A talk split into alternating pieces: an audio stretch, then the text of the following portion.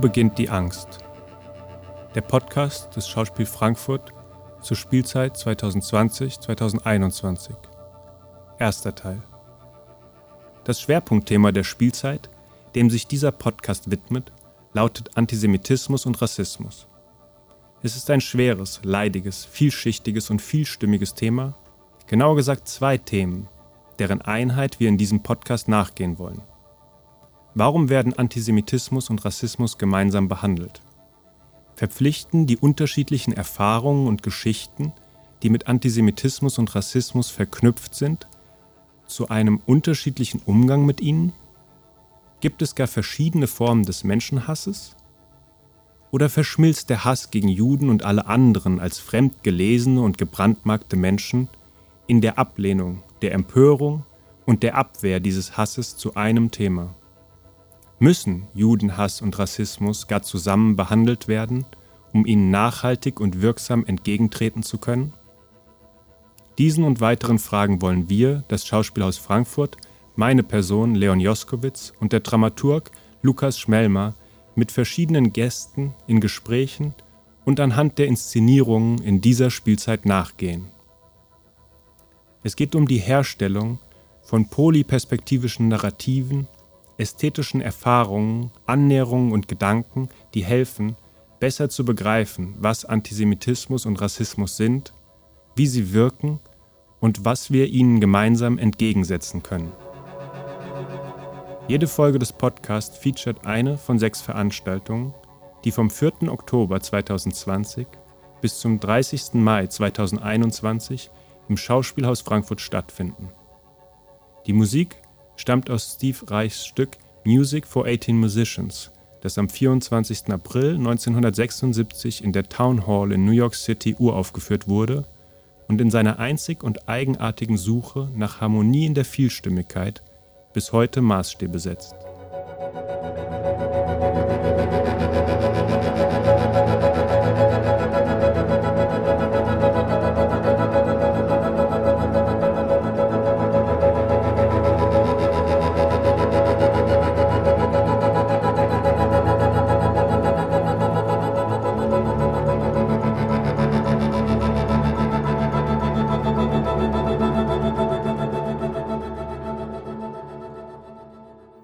Zum inhaltlichen Auftakt der Spielzeit 2020-2021 waren es gleich drei Produktionen, die sich dezidiert mit dem Schwerpunktthema verbinden. Auf der großen Bühne feierte am 3.10. Claudia Bauers Inszenierung von Klaus Manns Roman Mephisto Premiere. Mit dem 1936 im Exil verfassten Werk stellte Mann mit scharfzüngiger Komik und detaillierter Menschenbeobachtung die Frage nach der individuellen Verantwortung, nach Opportunismus und Widerstand und wie sich Kunst zur Macht verhält. Bereits einen Tag zuvor hatte in den Kammerspielen Ich und Ich Premiere. Das selten gespielte letzte Theaterstück von Else Lasker Schüler wurde 1940 im Jerusalemer Exil geschrieben und reflektiert sprachgewaltig die traumatische historische Situation, in der sich die Autorin befand. Gleichzeitig rechnet es mit dem Gedanken einer deutschen Leitkultur ab, in dem Faust, Mephisto, Marthe Schwertlein und Baal gemeinsam mit der Führungsriege der Nazis zu einem grotesken Stell dich ein in die Hölle verbannt werden. Und eine Woche später dann hatte David Böschs Inszenierung von Andorra Premiere. Max Frisch Klassiker ist eine Parabel über Alltagsmechanismen der Entmenschlichung. Darin geht es dezidiert darum, wie Menschen als anders markiert werden, wie sie zu Angstbilder gemacht werden, wie sich Ängste in Wut verwandeln und gewaltsam entladen. Drei künstlerisch wie inhaltlich sehr unterschiedliche Arbeiten, die doch einen gemeinsamen Kern haben, Neben der offensichtlichen Gemeinsamkeit, dass alle drei Stücke um Antisemitismus und Rassismus kreisen, verbindet alle drei Stücke ein zentrales Motiv von Angst. Ob die Angst vor dem Aufstieg der Nazis und deren mörderischer Verbrechen wie in Ich und Ich, die Angst, die Menschen zu Kollaborateuren und Mitläufern in einem Unrechtsregime macht, wie in Mephisto, die Angst vor dem vermeintlich anderen, denjenigen, die von einer Gesellschaft als anders markiert, gelesen und behandelt werden. Oder andersherum die Angst jener, die sich täglich Hass und Anfeindung ausgesetzt sehen. Am 4. Oktober zum Auftakt des Schwerpunktprogramms sprach der Autor, Essayist und überzeugte Europäer Robert Menasse im Schauspielhaus daher zu der Frage, wo beginnt die Angst? Ich habe Glück. Ich habe ein kleines, sehr gemütliches Haus auf dem Land im Norden von Österreich, ganz oben an der tschechischen Grenze. Hinter dem Haus, keine zwei Meter hinter dem Gartenzaun, beginnt ein Wald, der in einem großen Bogen wie eine riesige Adlerschwinge schützend rund um das Grundstück liegt. Ein Wald, durch den man stundenlang wandern kann, ohne einem Menschen zu begegnen. Ich sagte schon, dass wir uns hier direkt an der tschechischen Grenze befinden und es ist für mich immer wieder aufs Neue beglückend, dass ich wandernd oder radfahrend manchmal nicht mehr weiß, ob ich mich noch in Österreich oder schon in der Tschechischen Republik befinde. Aber das ist egal, ich befinde mich in der Europäischen Union und das ist gut so. Der frühere Grenzstreifen, das ehemals sogenannte Niemandsland, ist heute ein Radwanderweg, der, obwohl dort nur Deutsch oder Tschechisch gesprochen wird, Iron Curtain Trail heißt. Es gibt dort oben im Waldviertel keinen Massentourismus, aber immer mehr Radfahrer kommen und lieben diese Strecke, diese Etappe des europäischen Radfernwegs EV13, die von der österreichischen Fremdenverkehrswerbung als besonders romantisch angepriesen wird. Romantisch, ja. Ich kann mich allerdings noch sehr deutlich daran erinnern, an die Zeit, als es überhaupt nicht romantisch war, hier Rad zu fahren. Es war schauerlich, es war beängstigend, es hat einem die Kehle zugeschnürt, es war für mich als Kind damals eine Mutprobe, wenn ich hier entlang geradelt bin, vorbei an Stacheldraht und an Wachtürmen, auf denen Grenzsoldaten mit Maschinengewehren standen, entlang an Zaunkorridoren, durch die scharfe Hunde kläffend rannten. Aber das ist Geschichte, die Grenze ist fort. Allerdings ist es die neuere Geschichte, dass sehr viele Bürger jetzt die Grenzen wieder zurückhaben wollen, Grenzschließungen fordern, weil sie Angst haben, ganz furchtbare Angst vor offenen Grenzen, Angst, weil es keinen Stacheldraht gibt, der ihnen mehr Schutz verspricht als alle Romantik.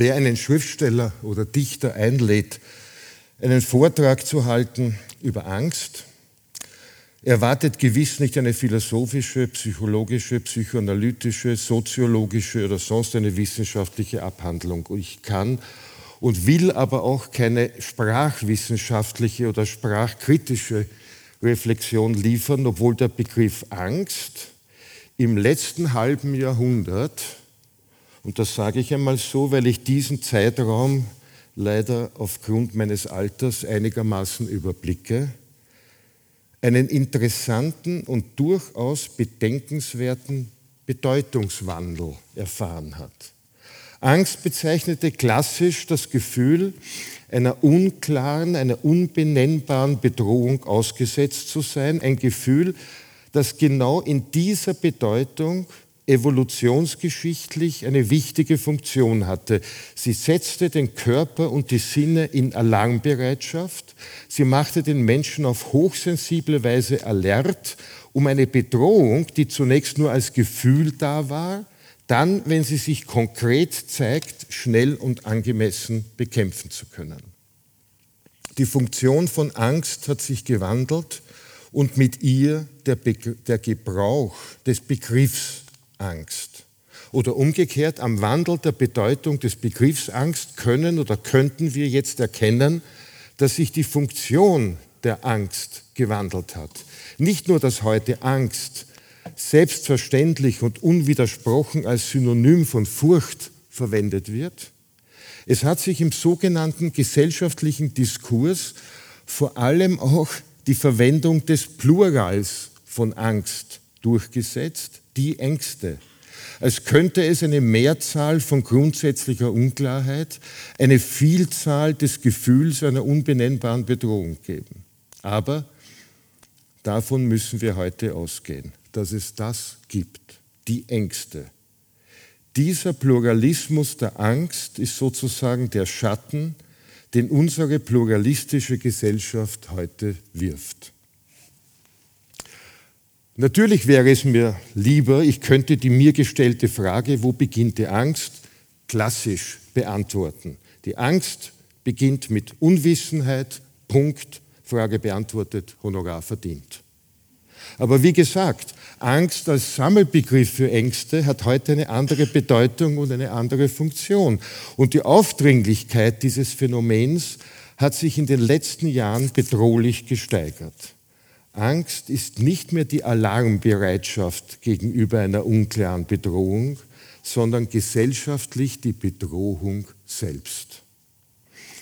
Mit dem klassischen Begriff von Angst, dem Alarmmodus gegenüber einem unklaren Gefühl von Gefahr, hat alles das, wie gesagt, nichts mehr zu tun.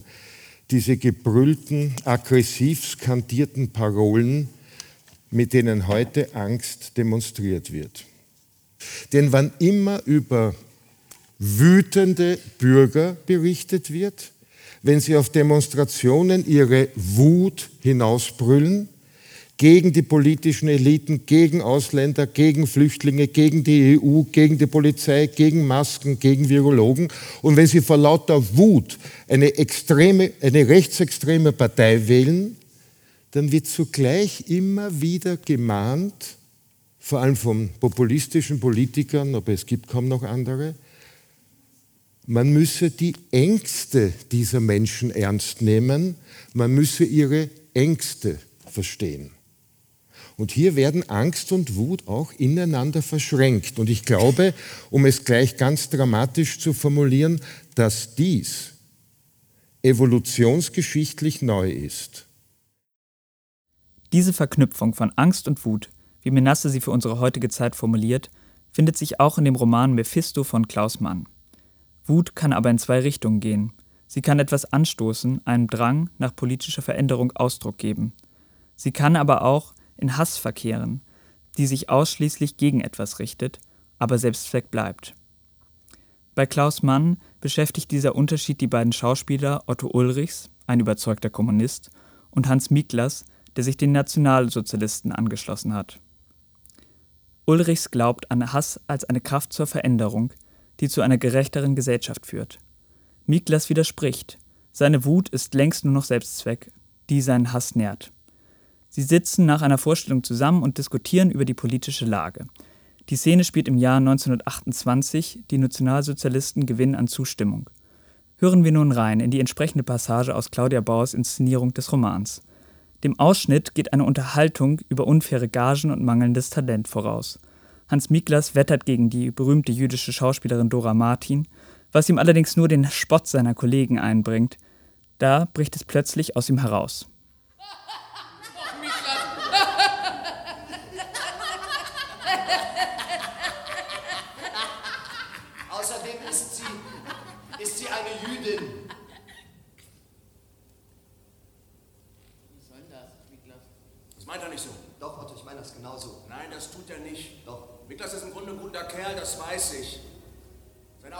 Unzufriedenheit und seine allgemeine Unzufriedenheit ist einfach nur ein bisschen falsch gelandet. Verstehst du, was ich meine? Er meint das nicht so. Doch, Otto, ich meine das Nein, genauso. Das tust du nicht, Miklas. Es laufen ja heute viele so rum wie du, bei denen gibt es zwar allen Hass. Das ist gut, ist sogar sehr gut, denn er gilt den Bestehenden. Ja, aber dann hat jemand wie du Pech, fällt diesen Volksverhetzern in die Hände und die verderben dann deinen guten Hass. Verstehst du, was ich meine? Otto, du irrst, ich meine das genau so. Nein, das tust du nicht, Miklas. Diese Idioten erzählen dir, an allem Übel sei die Juden schuld und du glaubst diesen Dreck auch noch. Und vergisst dabei, dass die eigentlichen Schuldigen, wer die eigentlich sind. Ja? Das ist nämlich dieses berühmte Ablenkungsmanöver. Und bei diesen kleinen Leuten, die nichts wissen und die auch leider, leider nicht richtig nachdenken können, hat das dann auch noch Erfolg. Und dann sitzt da so ein Haufen Scheiße und schimpft sich Nationalsozialist. Beschäftigen wir uns also kurz mit den Ängsten der Wütenden. Und schon merke ich, wie ich selbst wütend werde. Wütend, wenn ich eben zum Beispiel diese Politikerfloskel lese. Man müsse die Ängste der Menschen ernst nehmen.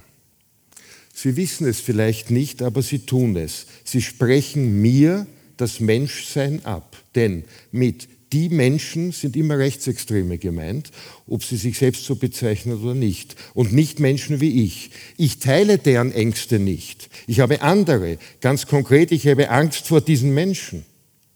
Aber niemand sagt, das müsse man ernst nehmen, diese Angst müsse man verstehen. Verstanden werden soll immer nur der Wahnsinn und nicht das Gefühl davon bedroht zu sein. Als unlängst in Berlin angeblich brave und besorgte Bürger gemeinsam mit Neonazis demonstrierten, wurde in manchen Medien verständnisvoll gesagt, naja, es war eine vielfältige, eine bunte Mischung von Menschen aus den verschiedensten gesellschaftlichen Bereichen. Und das sind, was schwerlich vermieden werden kann, auch einige Neonazis mitmarschiert. Nein, meine Damen und Herren, es war keine bunte Vielfalt. Es gab nur zwei Gruppen unter den wütenden Demonstranten mit ihren Ängsten. Neonazis und solche, die kein Problem damit haben, gemeinsam mit Neonazis zu demonstrieren. Und wissen Sie, das macht mir Angst. Und weit und breit kein Politiker, der sagt, wir müssen jetzt die Ängste vom Herrn Menasse ernst nehmen. Da zeigt sich grob gesagt der Unterschied zwischen kollektiven Ängsten und individueller Angst. Der Unterschied zwischen bedrohlicher Angst und Angst vor Bedrohung. Kann man das so sagen? Ich bin mir nicht sicher.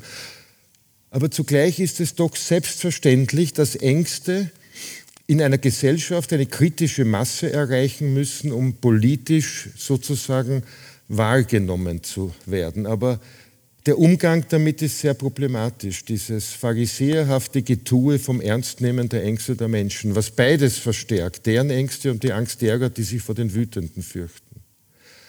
Zugleich stellt es eine gemeinsame Schnittmenge her, denn auch meine Angst, um die es offenbar im politischen Diskurs nicht geht, verbindet sich mit Wut.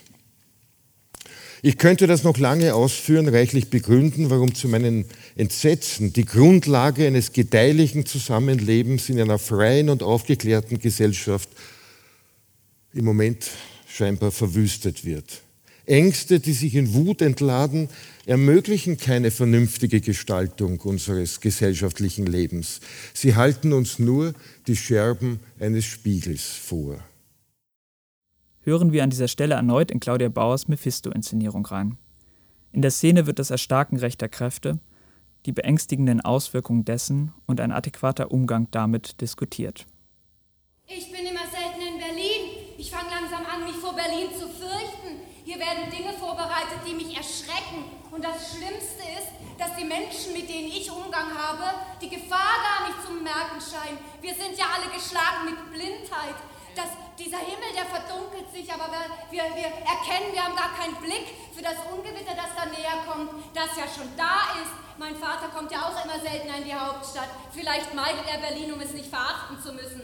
Aber er wird nochmal wiederkommen und eine kulturpolitische Rede halten, die drohende Barbarei. Und mit der wird er zum letzten Mal warnen vor dem, was da heraufkommt was Verfinsterung und Rückschlag bedeutet. Ja, aber wo bleibt denn seine geistige Toleranz? Ha? Wohin sind denn seine demokratischen Prinzipien? Er spricht ja jetzt plötzlich wie ein radikaler Politiker, nicht wie ein kultivierter, überlegener Mensch. Wir sollten uns doch darüber einig sein, dass es diesen Nationalsozialisten gegenüber nur eine Methode gibt, nicht? Ja, die erzieherische. Wir müssen alles daran setzen, diese Menschen zu zähmen, mittels der Demokratie. Wir müssen sie gewinnen, mit ihnen reden, anstatt sie zu bekämpfen. Wir müssen sie überreden zur Republik. Also Moment mal, dass der Liberalismus etwas Überwundenes ist und keine Zukunft mehr hat. Also das ist doch eine Tatsache, über die wir nicht mehr reden müssen, oder? In Deutschland steht ja alles glänzend. Ne? Krise, nö. Kämpfe, nö. Hallo. Stahlschlachten, Straßenkämpfe, Bürgerkrieg. Ja, wie denn? Tote! Ja, wir sind geschlagen mit Blindheit. Wir müssen sie überreden zur Humanismus, das ist doch vorbei. Da wird Leuten schon von Typen in braunen Hemden das Gesicht eingetreten, die Kehle durchgeschnitten. Nö, das kann ich mir nicht vorstellen. Wir sind geschlagen mit Blindheit. Ja, wir müssen sie überreden zur Republik. Liberalismus müssen wir nicht überreden, ne? Aber der große Volksverhetzer Chef der aufbauwilligen Elemente, der kann sich das sehr gut vorstellen. Der publiziert schamlos ein Glückwunschtelegramm an diese fieschen Mörder und schwört gleichzeitig, er wolle nur auf legalen Wegen an die Macht kommen. Geschlagen mit Blindheit. Ja, wir müssen sie Humanismus, Demokratie, die besten Witze der Weltgeschichte. Äh, Darf er sich das herausnehmen? Darf er das wagen, täglich so viele Drohungen und Lügen in die Welt hinauszuschreien?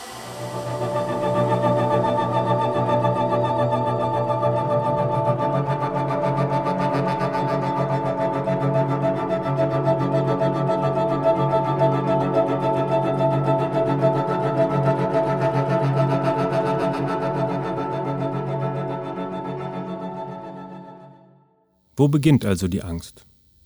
Erst mit der Unwissenheit, an der Grenze des uns Bekannten, wo die Hunde wütend kläffen? Erst wenn der Hass die Gesichter verzerrt? Oder schon im Lachen der anderen, wenn einer nicht mehr mitlachen kann, weil alle über diesen einen lachen? Sie lauert überall.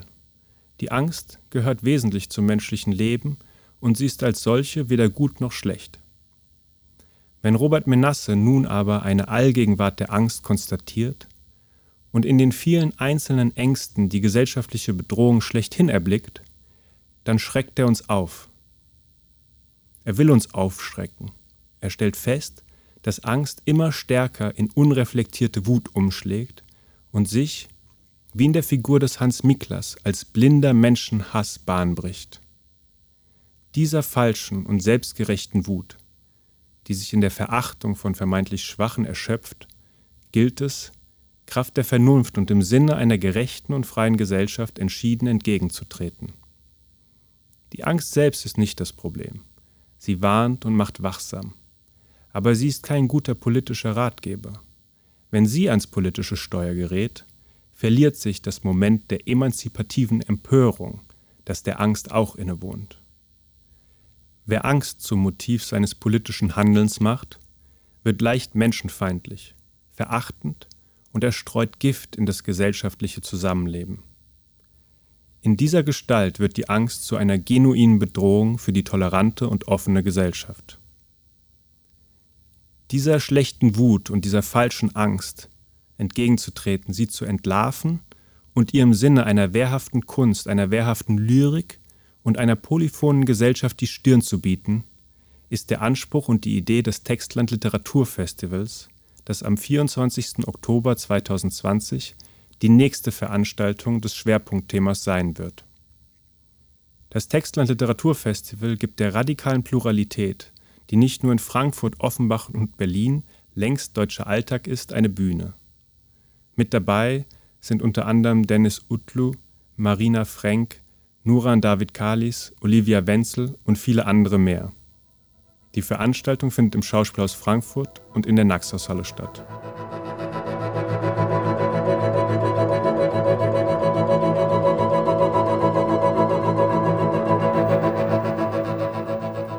Redaktion und Sprecher Lukas Schmelmer und Leon Joskowitz. Musik von Steve Reich aus dem Stück Music for 18 Musicians. Ton und Technik Schauspiel Frankfurt 2020.